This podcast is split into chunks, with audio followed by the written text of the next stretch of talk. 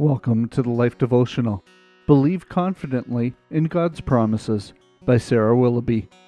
And behold, your relative Elizabeth, in her old age, has also conceived a son, and this is the sixth month with her, who is called barren. For nothing will be impossible with God. Luke 1 36 and 37. Mary received unimaginable news. What? A pregnant virgin? She asked the only logical question How? The angel explained the Holy Spirit would make it come to pass. Proof? Perhaps.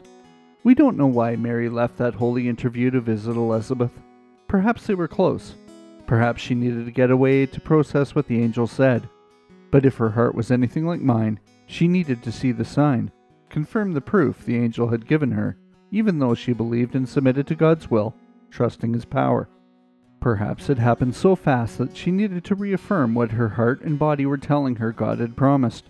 If that's what she needed, God certainly provided it during her visit with Elizabeth. When Elizabeth saw her the baby, the proof leaped. Elizabeth told Mary, and blessed is she who believed that there would be a fulfillment of what was spoken to her from the Lord.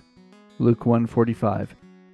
As we know, God fulfilled his promises concerning both women and he'll fulfill his promises concerning you, too. Not just the promises found in the Bible to all who believe, but the ones to you personally, ones he's whispered to your heart. It's okay, healthy, to ask God for confirmation.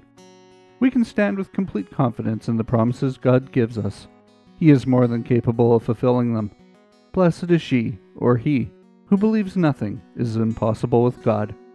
A prayer for today. God, thank you for your loving promises.